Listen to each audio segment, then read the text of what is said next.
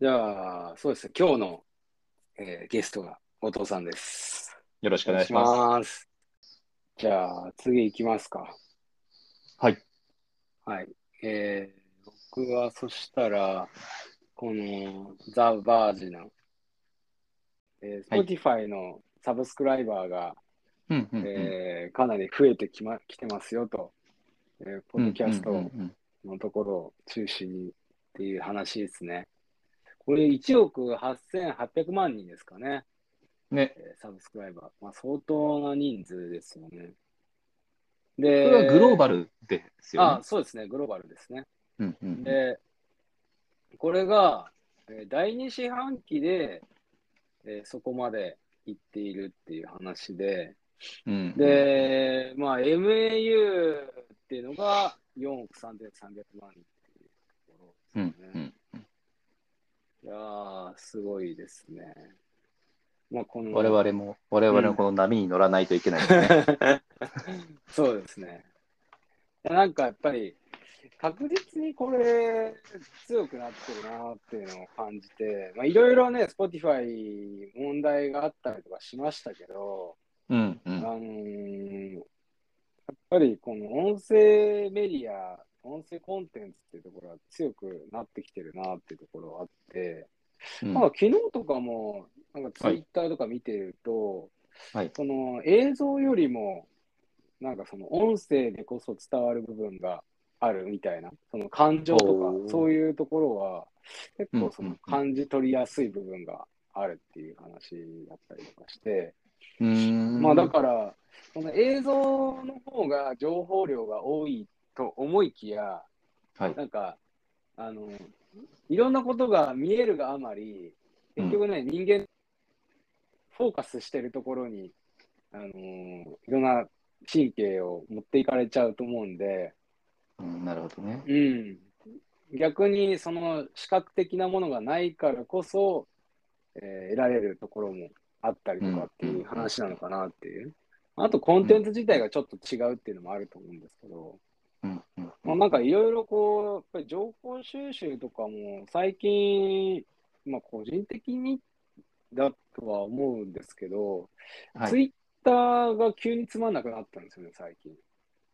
へえ。はい。なんだろう。ああの、またアルゴリズムが変わってるのか、なんか、あのー以前まではかなりツイッターから得られることって多いなっていうふうに思ってたんですけど、うんうんうん確か以前、なんか僕が Tips かなんかで、うんなんか情報のし入うん収集源何してますかってうんういう時も、んうん。ツイッターのそのいいコミュニティ見つけることですみたいにおっしゃってましたもんね。うん。うんなんか最近、いろんなニュースに対して、いろんな人たちがすごい反応するようになってるからっていうのもあるのかもしれないんですけど、うんうんうん。あの、この有用な情報以外の雑音がすごい多くなってきちゃってて、へえ。そういう意味では、いよいよ、うんポッドキャストが情報収集の、あの、まあ、情報収集源としてのうんうんうん。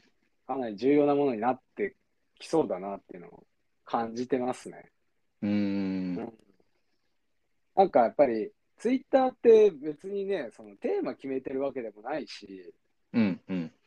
好き勝手に言っていいっていうのが本来のものだから、はい。あの確かに確かに元来そういうものだったわけですよね。なんとかなうとか、うんうんうん。全然こう価値がないようなものだったところから、まあ、ブログを書く代わりにツイッターに投稿するかみたいな流れが来て、うんうん。で、一定期間そういうのがかなり広がってたと思うんですけど、うんうん。なんか、あの、僕の感覚ですけど、うん音声コンテンツにそういう人たちが流れてってるような気がするんですよね。うーん。だから自分のブログを書く代わりにツイッターで、えー投稿してたみたいなところから、うんうんツイッターで投稿する代わりに音声で何かしら自分の意見を言うみたいな、有用なことをあのまとめて、で、えー配信していくみたいな流流れっていうのが、こう強まってるような感覚を受けますね。うん。うん。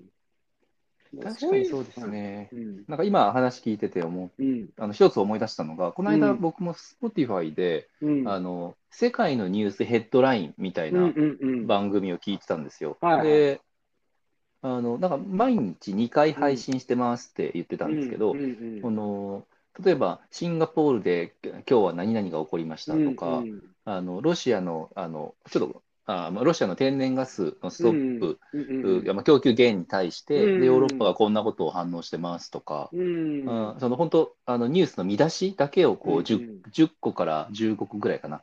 あの2分ぐらいでよ読んでくれるっていうやつなんですよ。うんでこれすごいいいなと思ったのが結局その中で気になったら後で自分でググるんですよね。うんでもその新聞ってあんまりどれが重要かとかじどれが自分にとって重要かって隅から隅まで読まないと分かんないじゃないですか。うんでも、その音声でとりあえず暇な時にずっとなんか2分半ぐらいで新聞のヘッドラインをこうフラットにずっとあの同じ温度感で喋ってくれるから、うんそれを自分でピックアップすることができて、で、それについて後で自分で深掘れる。ここのなんかニュースの流れっていいなっていうのを感じましたね。うんだから、うんその、まあ、ちゃんとした情報を音声でこう深くつ伝えてくれるっていうのもいいいいと思うんですけど、うんなんかこうシンプルにこううん聞き流せる。で、そうれをこう、比較検討する、そうリストを作ってくれてるっていうのはすごくいいなと思いました。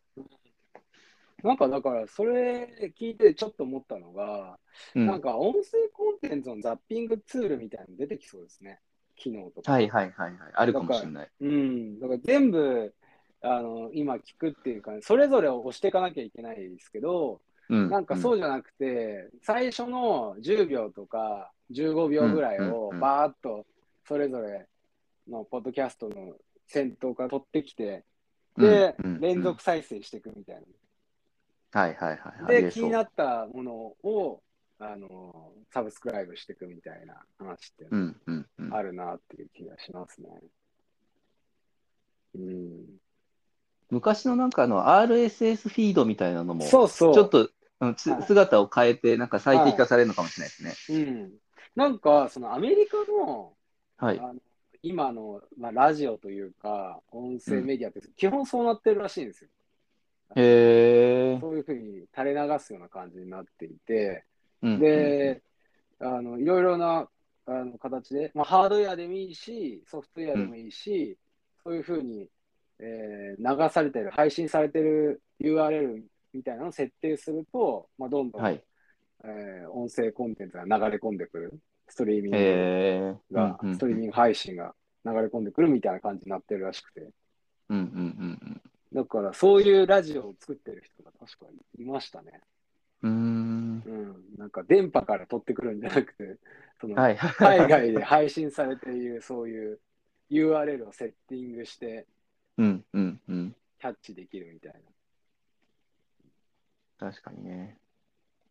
なるほど。面白いですね。な。はい。はいじゃあ次行きますか。はい。はい